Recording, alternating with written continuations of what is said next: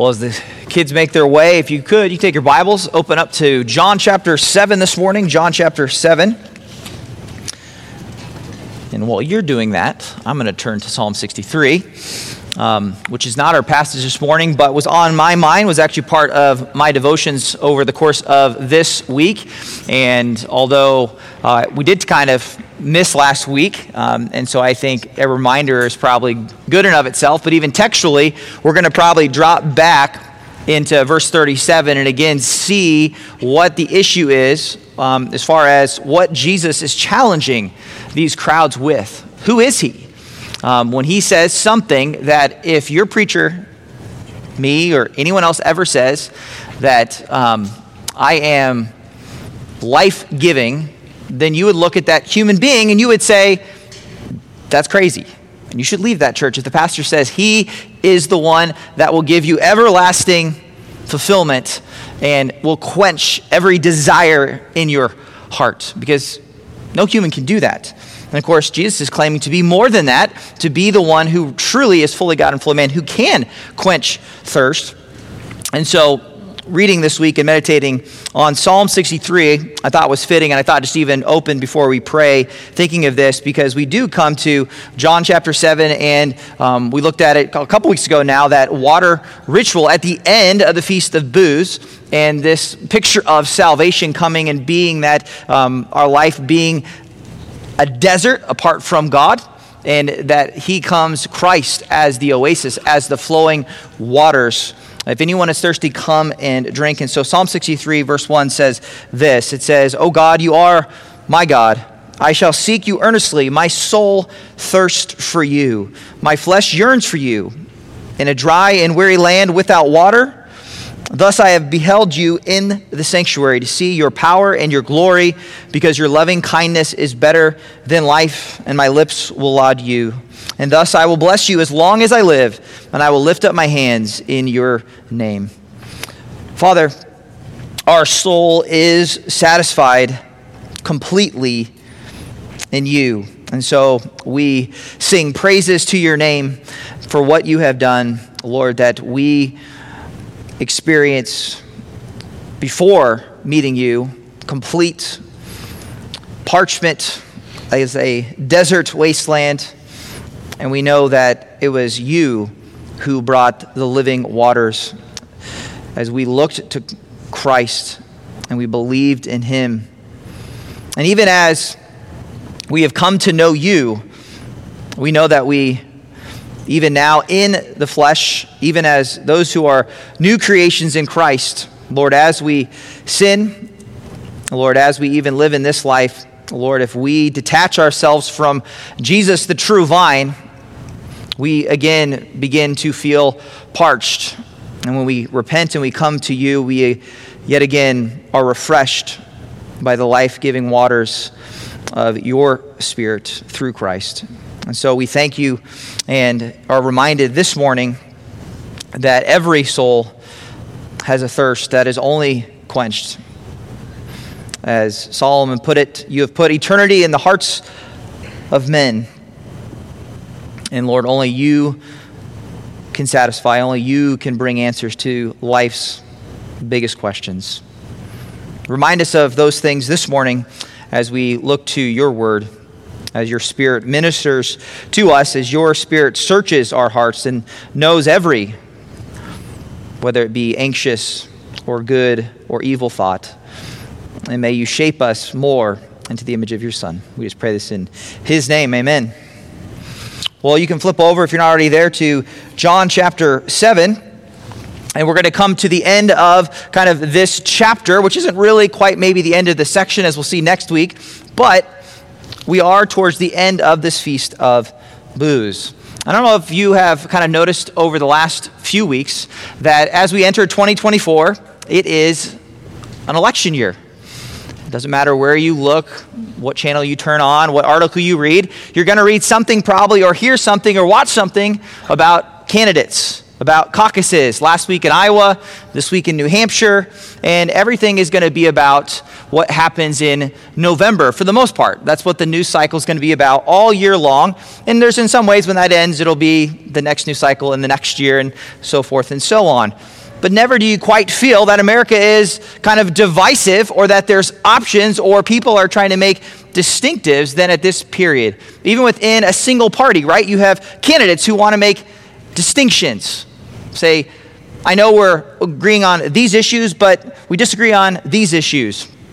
And they're trying to do that to set themselves apart. They're trying to divide in that way of saying, I believe this is true, and the other person saying, Well, I believe that's false, but I believe this is true.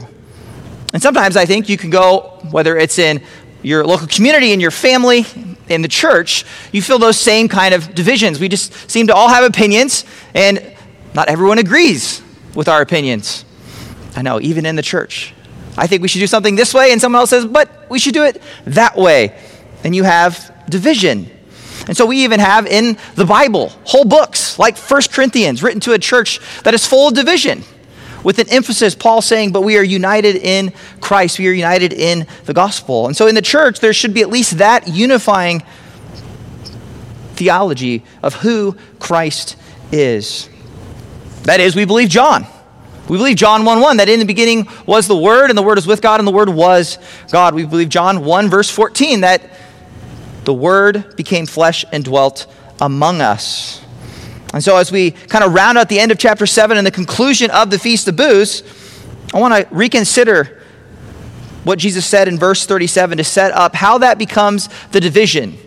Because that's what we're going to see. It's going to divide the crowd, it's going to divide the Pharisees, it's going to divide them into some who want to say, Jesus is the Christ, he's the Messiah, or Jesus is the prophet, or Jesus is none of those things. Because how could any of that come from Galilee. And we're going to see that division. And really, what you view or how you view Jesus is going to be that division and divide. And so the church is going to claim something that is distinctive because the rest of the world can't truly believe that Jesus is simply a moral teacher, that he's a good man because good people don't say things like he says in John 7, verse 37. If anyone is thirsty, let him come to me and drink. Just stop for a moment and think about that. And imagine I said that this morning. Imagine if I said, if anyone is thirsty here this morning, come to Josh and drink. What would you think? That doesn't make any sense.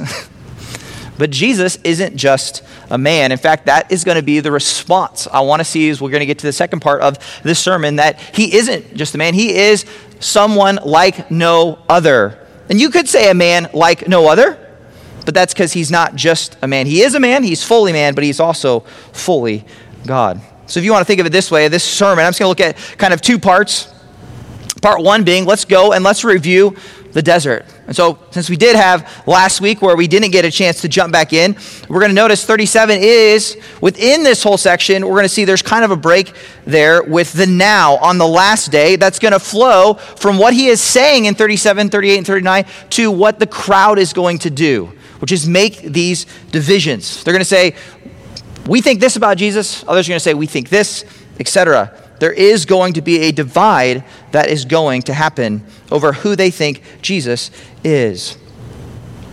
But I say review the desert because we looked at two weeks ago this issue of what this ritual, water ritual, which isn't necessarily in, isn't in the Old Testament, but something that was developed in the kind of the Second Temple Judaism post Nehemiah, where this water that was drawn every morning during this seven day festival represented this salvation. Eventually, it became to see as salvation for all of Israel, a coming time where water would flow, that life would flow.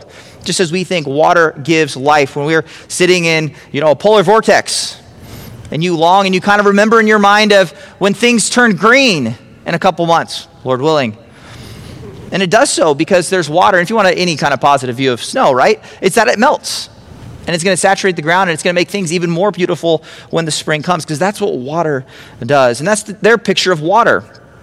They probably have a better, greater grasp of that living in a climate where there are deserts, a very Aryan kind of climate where water was not guaranteed, where for me, unless your pipes were froze, which some of mine were, uh, you can turn on water at any point. They would not know that. They understood the value of water in a way that we, perhaps only in our weakest moments when you've been away and you maybe you've been running or you've been outside, when you've been truly parched and you think that, which I maybe taken for granted my whole life, that drink of water is so refreshing in that moment.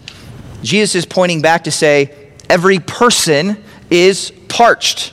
Every person is, in their own way, a desert. That's why I think when you think about presenting the gospel message, the good news of Jesus Christ, you have to include the bad news. The bad news is we're sinners. We have a need. If you don't communicate that, people don't realize how thirsty they are.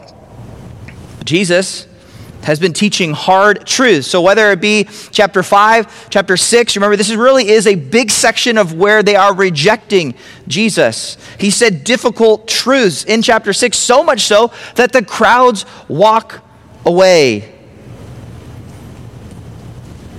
He says things like chapter 6 verse 63, the spirit is the one who gives life, the flesh profits nothing. The words that I have spoken to you are spirit and are life. He goes on to say, verse 65 For this reason I have said to you that no one can come to me unless it has been granted to him from the Father. And the result, verse 66 Many of his disciples went away and were not walking with him any more. And so Jesus said to the twelve, Do you also want to go?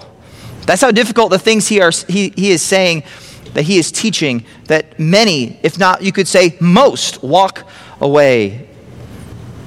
But yet, Peter gives the answer that only every believer gives, which is, Lord, to whom shall we go? You have the words of eternal life.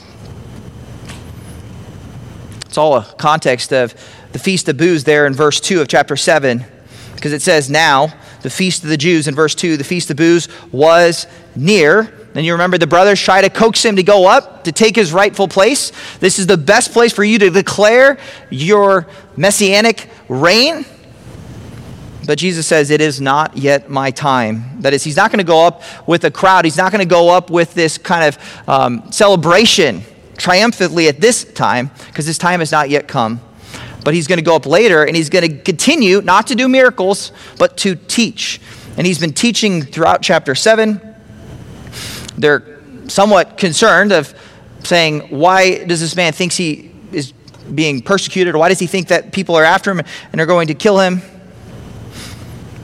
And Jesus says to them this reality in verse 33, just a few verses before 37, that for a little while longer I am with you. Then I go to him who sent me. You will seek me, will not find me. Where I am, you cannot come. And so they start wondering and going, what does he mean? Is he going to go to the Greeks or is he going to go to the Jews in so the dispersion throughout kind of Asia, uh, uh, that Asia Minor there? Is he going there? What is Jesus saying? But clearly, when we get to our passage this morning, there are many who do seem to go, I believe, I think he is. Maybe they don't have a lot of confidence yet, but that he's the prophet or that he is the Christ.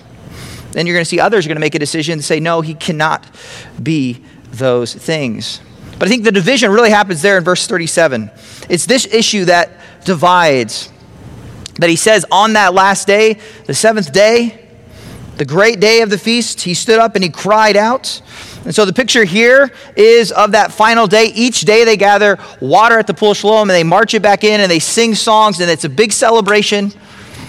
And perhaps there's even the moment where they come and they pour that water out, where he cries out. You start to get that picture. Of he's not just whispering. There's lots of words you could use here. This is a word of a loud cry. If anyone's thirsty, let him come to me and drink. He who believes in me, as the scripture said, from his innermost being will flow rivers of living water which we saw two weeks ago, is not an exact quotation, but a reference back to many Old Testament verses, particularly Isaiah, of saying, Salvation will come to you if you believe in me. That is, if you trust in me, you will no longer be thirsty. And the difficulty they're having throughout the Gospel of John is that Jesus is offering this salvation, and they're wondering, well, what we really want is physical. We want salvation from Rome. We want salvation from pain, from suffering. And Jesus is saying, not that there won't be a physical salvation, because Jesus is coming back and there will be complete unity. But he's saying, your biggest issue is spiritual, not physical. And that's the struggle they're having, is seeing that which is spiritual. It's why they're struggling with John chapter 3, being born again. What does that mean? Living water. In all of these analogies, they're struggling with the physical versus the spiritual. And he's trying to draw them back to say, even though there are physical promises in the Old Testament, even though he's saying and not denying there is a future fulfillment of all of those physical promises, which I believe will happen and be fulfilled in time in history. But he's saying, but always the issue, the root issue was this spiritual gap, divide, because God is perfect and holy and just, and you are sinners, and you need salvation. You need someone to pay the penalty for your sin to be reconciled to God. You are someone who is desperately thirsty, who needs this spiritual water that not only comes in and flows, but then kind of turns into a fountain and a rushing river into the world. And even clarifies here, John likely clarifies verse 39 that he spoke of the Spirit. That is, the living water, the Spirit is the picture of that one who comes and dwells in the believer, and from it flows the power of God to minister not only to the church, but to one another and to the world, whom those who believed in him were going to receive, for the Spirit was not yet given because Jesus was not yet glorified. It is this picture of the Spirit coming, giving life. Jesus is claiming, I am what you are looking for. What they are celebrating at the Feast of Booths is a hope for a future salvation. Now, they are tying that salvation, both spiritual and physical, together. And it's not to say physical will not happen, because it will happen, but that's really more revelation, right? when Jesus returns conquering. And first, he must save them from their sins. It's this anticipation. I think of this imagery. If you can imagine, there's been so many movies, so many books that have kind of, uh, they look at a kind of dystopian area, um, kind of a, a world that has crumbled, or an America that didn't exist, or somewhere where freedom and democracy has fallen. And what would that look like?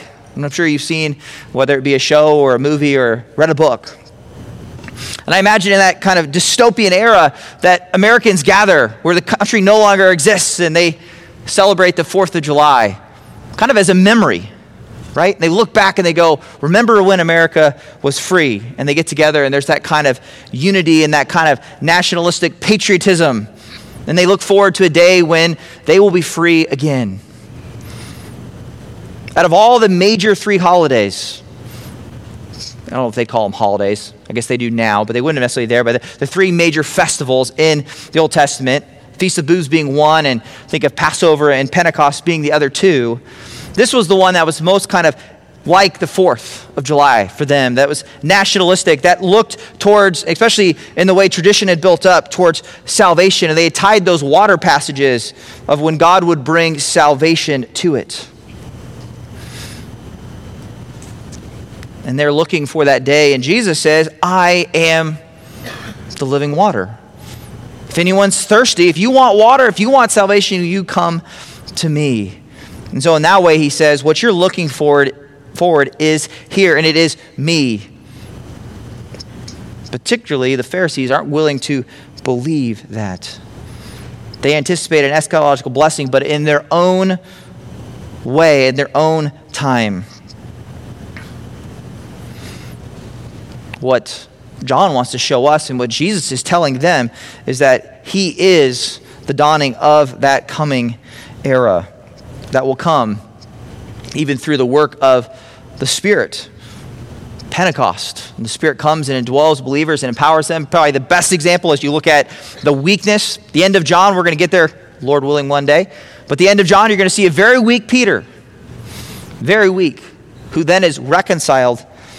And the most unlikely thing happens is the man who betrayed Jesus three different times, who then struggles to be reconciled with Jesus, actually goes and preaches a powerful sermon, maybe one of the most powerful sermons ever in Acts chapter 2. And hundreds and thousands are saved. And you go, what's the difference?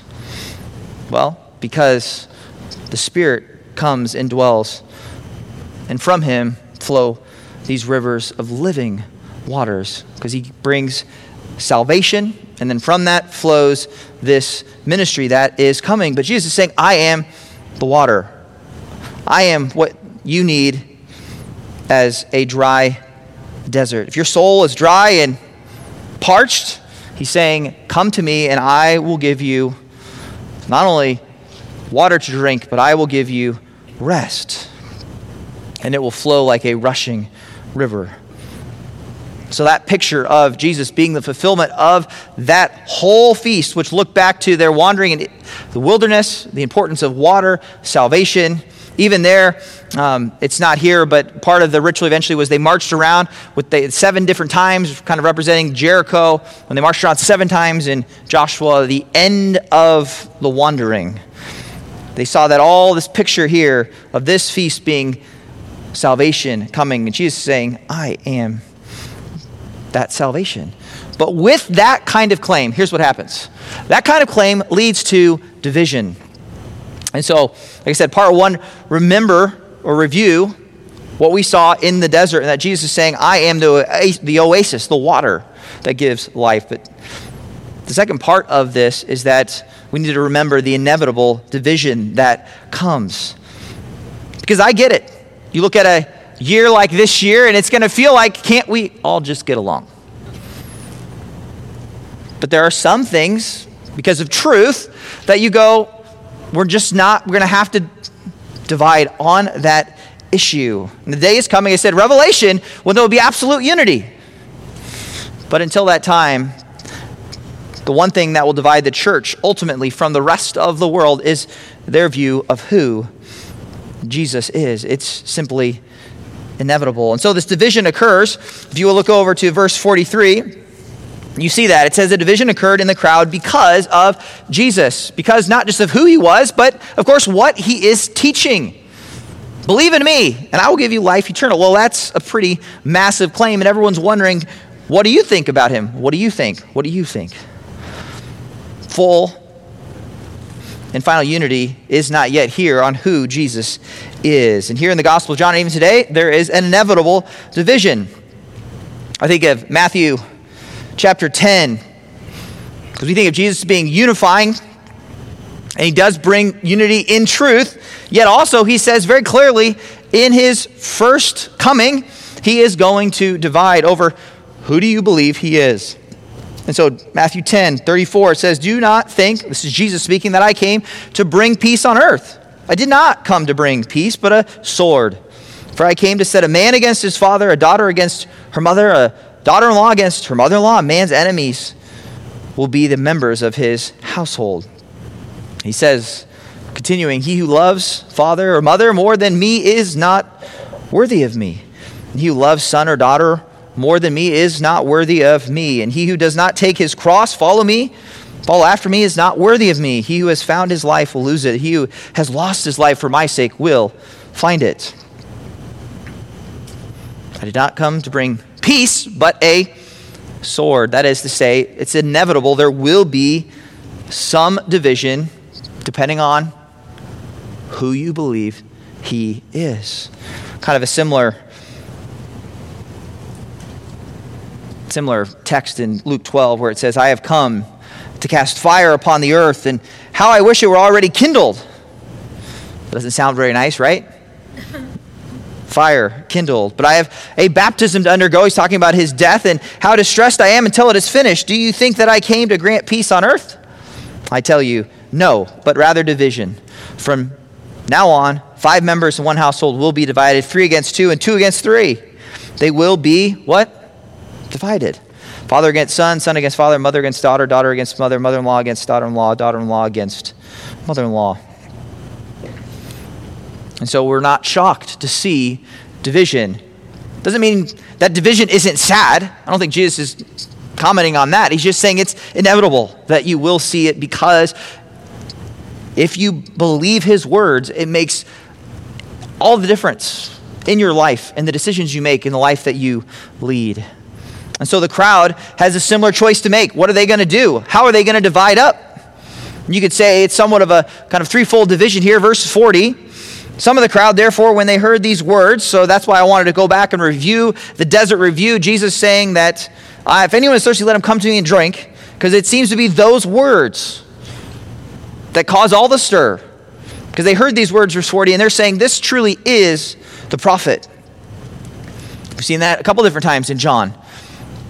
Deuteronomy talks of a prophet that would come like Moses. When they say this is the prophet, they're looking back to say, not just is he any prophet, but is he the prophet who is very often tied to then Messiah. And so others are saying, well, this must be then the Christ, the long awaited Jewish Messiah. And then if you go to verse 41 and 42, you kind of see this third group of people where they question how could it be if he's born in Galilee, if he's from Galilee, surely this cannot be the Messiah. And they were saying, No, for is the Christ going to come from Galilee? Has not the scripture said that the Christ comes from the seed of David and from Bethlehem, the village where David was? And so a division occurred in the crowd because of him. That is because of Jesus. I just am fascinated how well they seem to know their scriptures. They seem to know, and they go, Well, they're all gathered in Jerusalem at the end of this feast, going, We know some things, and does he fit? Does he not fit? You would wonder if anyone was bold enough to just ask Jesus. I don't think the Pharisees want to ask him because they want to kind of continue to be ignorant because they want it to play out the way they want it to play out. But it's just summed up as simply a division where 43 then says it's dividing them, and you're going to see 44 some of them are then going to go about wanting to seize him. But they're not going to be able to which goes back to chapter 7 earlier which for us has been a few weeks ago. Why? Because it was not yet his time. It's the way it happened with jesus in his life on earth and it's going to keep happening everywhere the gospel is faithfully preached you're going to see these kinds of divisions based on who you think that he is. And of course the reality of truth is there's a right side and there's a wrong side. And John is pleading don't be on the wrong side. Believe he is the Messiah, the Son of God. We'll look at the officer's report that continues on here. They had been charged earlier to go and to get him. The officers then came to the chief priests and Pharisees. I think it's interesting here. These are temple officers. These are uh, uh, very likely Levites. That is, they, they aren't just kind of the regular police. They, they are the temple police. Um, they, they have a spiritual background. They'd be have raised as Levites. So maybe even they're more sensitive as they see Christ and they see him speak. And so they report to the chief priests and the Pharisees, and they said to them, or the Pharisees, chief priests say to those officers, Why did you not bring him? This is a simple snatch and go, right? Just go grab him, bring him back, get him off the street, get him so he no longer can speak and no longer cause us trouble. And the officers simply say to him, Never has a man spoken like this. It's just a great, it's a great sentence. Never has a man spoken like this. They're just going, I don't know what to tell you, but if you were there, you wouldn't have grabbed him either. He spoke in a way, it was authority, it was his, whatever it was, they said, this isn't any ordinary man. How could we, we, we couldn't do it. Never has a man spoken the way Jesus has spoke. Of all the things I think they probably would have said or could have said, probably this is the most infuriating thing to those leaders because they're saying there's something intrinsic about this man that is different. And that is not what they want to hear. It isn't even a miracle at this point. They're just saying, this man believes he is something else. The way he speaks is in a way that no one has ever heard. What are they going to do with that? Well, the Pharisees are simply going to turn to probably what is most natural and much mostly human, which is they're going to try to mock and shame them.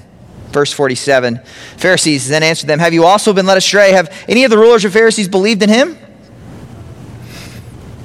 Listen, the smart people don't believe this. Are you not going to follow the smart people? It's kind of this peer pressure. Look, if he was truly a Messiah, those who knew the law would do that. Are you going to go with the crowd? The crowd doesn't know anything. Have you also been led astray? Verse 49 But this crowd, which does not know the law, is accursed.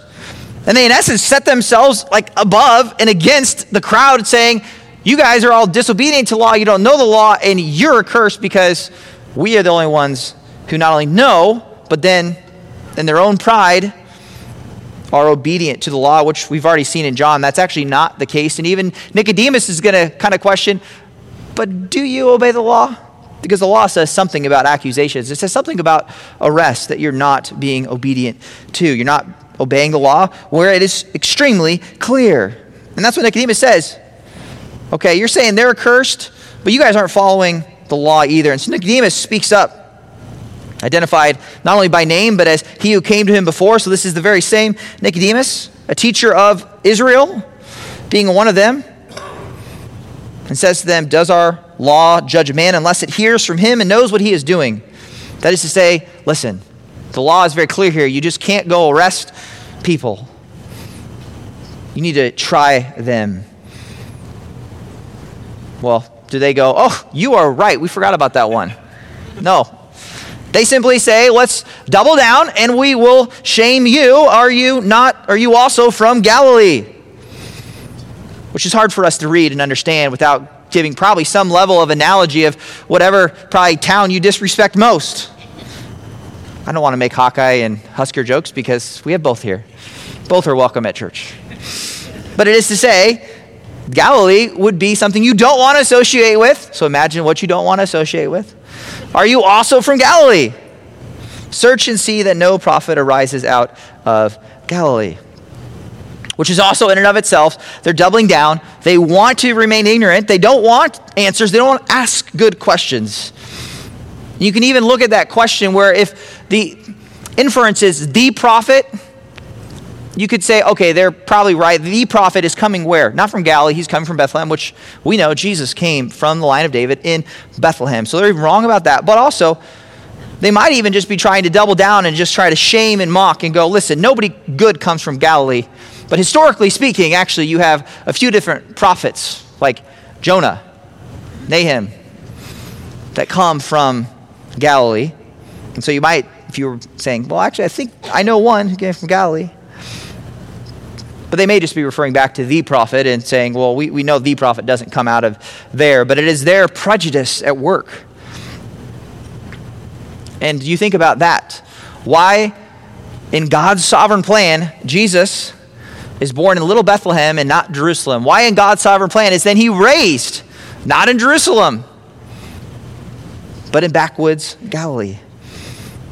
Until you look and you read the whole of Scripture and you go, hmm, that actually sounds exactly what the Lord would do because he continues to use the weak, uses people that are unsuspecting for his glory, and he, in many ways, in that way, receives more glory for using that. And it's even more than judgment on them because they can't imagine, because of their own heart of prejudice, that anything good could come from Galilee. It's simply basic tactic of shame. Well, as you look at this, I just want to think this claim. If anyone is thirsty, let him come to me. He who believes in me, as the scripture said, from his innermost being will flow rivers of living water. That seems to be the issue that is dividing at this point at the end of the festival. But I want to look at just briefly eight other claims that one commentator brings out, which we've seen a couple of them already, and I think it's just kind of interesting to look and to ask those questions of what claims does he make? Why is he so divisive? And is he going to let you ride the fence? Which, in that metaphor, riding the fence is a very uncomfortable place to be. And this morning, if you are on the fence, the plead from the text, from John, from me, is to get off the fence. He's not going to let you say, well, he's a good man, he's a moral man. No, he claims things that are either true or not. For example, he claims to be God. John 13, 19. We're just going to look at eight of these real quick. He literally says, I am. I'm telling you this now, says John 13, 9, before it takes place, that when it does place, that you may believe that I am He. John 10, 30, I and the Father are one. The I am, Yahweh. Exodus 3. Number two, he claims to exist before he was born. John 8, 58. Truly, truly, I say to you, before Abraham was, I am. See the same thing? That's exactly what John the Baptist believes. In his deity, number three, he claims to be the divine shepherd who has come to die for his sheep. Thief comes to only kill and destroy. I came that they may have life and have it abundantly. I am the good shepherd. The good shepherd lays down his life for his sheep. He claims to be the only way. So there's an exclusive claim I am the way, John 14, the truth, the life. No one comes to the Father except through me. Same thing we're going to see in uh, next two weeks from now. I am the light. He also claims to be that which gives sustenance, not just in this life, but in the next. Bread from heaven, water that imparts eternal life. We saw that in John 6. He claims that we can do nothing without him. I am the true vine. The Father is the vine dresser. John 15. I am the vine. You are the branch. Whoever abides in me and I in him, he is that bears much fruit. For apart from me, you could do nothing. As I said, if you just want to know how crazy that sounds to their ears, imagine I said that about me. And you'd go, that doesn't make any sense, Josh. Which it wouldn't from me. But if Jesus is who he says he is, it makes complete sense that he is the vine. We are the branches, and we can do nothing apart from him. Number seven, he claims to uh, the one who raises people would be the one who raises people from the dead at the end of history. John 11, 25. I am the resurrection and the life. Whoever believes in me, though he has died, shall live. And then lastly, he claims, number eight, to be the supreme glory that will satisfy us forever in the age to come. John 17, the high priestly prayer, he says, Father, I desire that they also, whom you have given me, may be with me where I am, to see my glory that you have given me because you loved me before the foundation of the world. Well, there are dozen more of those claims. I just thought those eight, which I read this week, were helpful and insightful for us just to think what else is he saying that is causing these kinds of divisions? And also, just simply to give another footnote to go, we have to take Jesus for what he is. And if those things aren't true, then he, as Lewis, C.S. Lewis famously said, he's either a liar, lunatic, or Lord. In fact, I want to read a longer section you can just listen to from that quote. That quote isn't quite actually a direct C.S. Lewis quote, it's from a broader section in Mere Christianity. But his point is to say you can't think Jesus is a sane moral teacher because he said too many radical, divisive things about who he is. And so I just appreciate this. And if you've never heard the full context, thought it'd be insightful as we conclude this morning. But he says this in Mere Christianity that I am trying here to prevent anyone, Lewis says, from saying the really foolish thing that people often say about him. Quote, I'm ready to accept Jesus as a great moral teacher, but I don't accept his claim to be God. That is one thing we must not say. A man who said that sort of thing, the sort of things Jesus said, would not be a great moral teacher. He would either be a lunatic on a level with a man who says he is a poached egg, or else he would be the devil of hell. You must make your choice. Either this man was and is the Son of God, or else a madman or something worse. You can shut him up for a fool, you can spit at him and kill him as a demon, or you can fall at his feet and call him Lord and God, but let us not come with any patronizing nonsense about his being a great human teacher. He has not left that open to us. He did not intend to. There's a reason that is so well known. Jesus didn't leave it open. He did not intend to leave it open of his claims. It's very clear over and over again he is claiming. The question is, do you believe what he has claimed? In other words, to believe in these things and then to say he's not God is completely irrational. In fact, it wouldn't be nice at all. Rather, is to believe these things, to recognize what Jesus is identifying, which is there's an issue with man's heart. They need a new heart, they need to be born again. And the only way for that to happen is to turn to Him, to trust in Him, to believe in Him, to drink from His words and believe He is the Christ, the Son of God. It goes back to the issue of the desert. Do you recognize you are a sinner in need of a Savior? Do you recognize God is perfectly just, perfectly holy, and that we are not? And that we need someone to come and to bear the sin, the judgment of sin that Paul says is death. It's a reminder not only of the very gospel itself, but even as we speak and share that gospel. Do you share it in a way that makes people thirsty, that they recognize their thirst? Because when you do, I think what you'll find is you'll create division. Not in a bad way, but in the way that simply is inevitable because of who Jesus claims he is to be. And as much as I like to be Nebraska nice, we have to ask ourselves are we okay with that kind of division? Because Jesus was. Flip over, if you would, to 1 Corinthians chapter 1. I just want to close reading this section.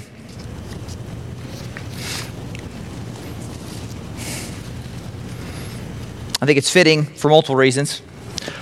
One, or at least not the least of which the reason would be because this is a book about unity. Unity that is around truth. So, again, that doesn't mean there is no division, but within the church, we're unified on who Christ is. We're unified on the gospel message. And it's also a reminder here that just because we desire and long for Christ's return to bring true unity, we live in this world and there's going to be division because of the claims of the gospel. And in fact, lest you think like the Pharisees and the scribes that you're better than them, everyone else, and the, well, I know these things and they don't. This is the kind of section that should humble you in the best kind of way. Because if you are here and God has called you and the Father has drawn you to his Son, this is who you are. Listen to 1 Corinthians chapter 1 verse 18. It says, "For the word of the cross is foolishness to those who are perishing, but to those who of us who are being saved it is the power of God. For it is written, I will destroy the wisdom of the wise, and the cleverness of the clever I will set aside." Where is the wise man? Where is the scribe? Where is the debater of this age? Has not God made foolish the wisdom of the world? Couldn't help but think, look at chief priests and the Pharisees in John chapter 7. Where are they? For since, in the wisdom of God, the world, through its wisdom, did not come to know God, God was well pleased through the foolishness of the message preached to save those who what? Believe. For indeed, Jews ask for signs, Greeks search for wisdom, but we preach Christ crucified. To Jews, a stumbling block, to the Gentiles, foolishness. But to those who are called, both Jews and Greeks, Christ, the power of God and the wisdom of God, because the foolishness of God is wiser than men, and the weakness of God is stronger than men. This is the humbling part, where he says, let's think about the implications of that, verse 26. For consider your calling, you and I, brothers, that we were not many wise, according to the flesh, not many mighty, not many noble. But God has chosen the foolish things of the world to shame the wise, and God has chosen the weak things of the world to shame the things which are strong, and the base things of the world, and the despised God has chosen the things that are not, so that he may abolish the things that are, so that no flesh may boast before God. But in his doing, you are in Christ, who became to us wisdom from God, righteousness, sanctification, redemption, so that just as it is written, let him who boasts boast in the Lord. Just a reminder that although the world, whether in John 7, the scribes and the Pharisees, they want to shame you to say, you just like those Galileans? Just remember, God has chosen the weak things to shame the strong. He has chosen the foolish things to shame the wise. Let's pray. Father, we thank you for the time this morning. What a reminder it is of the way that you work. And even for us to be humbled this morning, that we do not come as those with all the answers, but simply to say, what we have is simply that which you have given to us.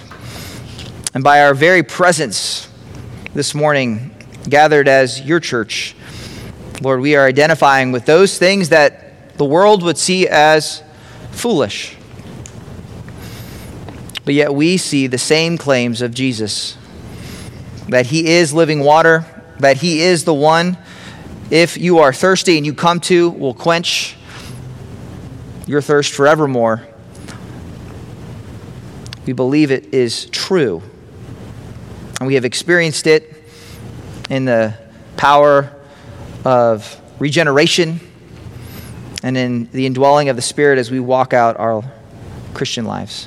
Encourage us this morning, even in those truths, Lord, that we can come to you and be refreshed, even this morning. Those who are here that do feel weary, that feel parched, may your word, through the power of your Spirit, just quench their thirst this morning in the way, in the only way that Christ can. We just ask these things in his name. Amen.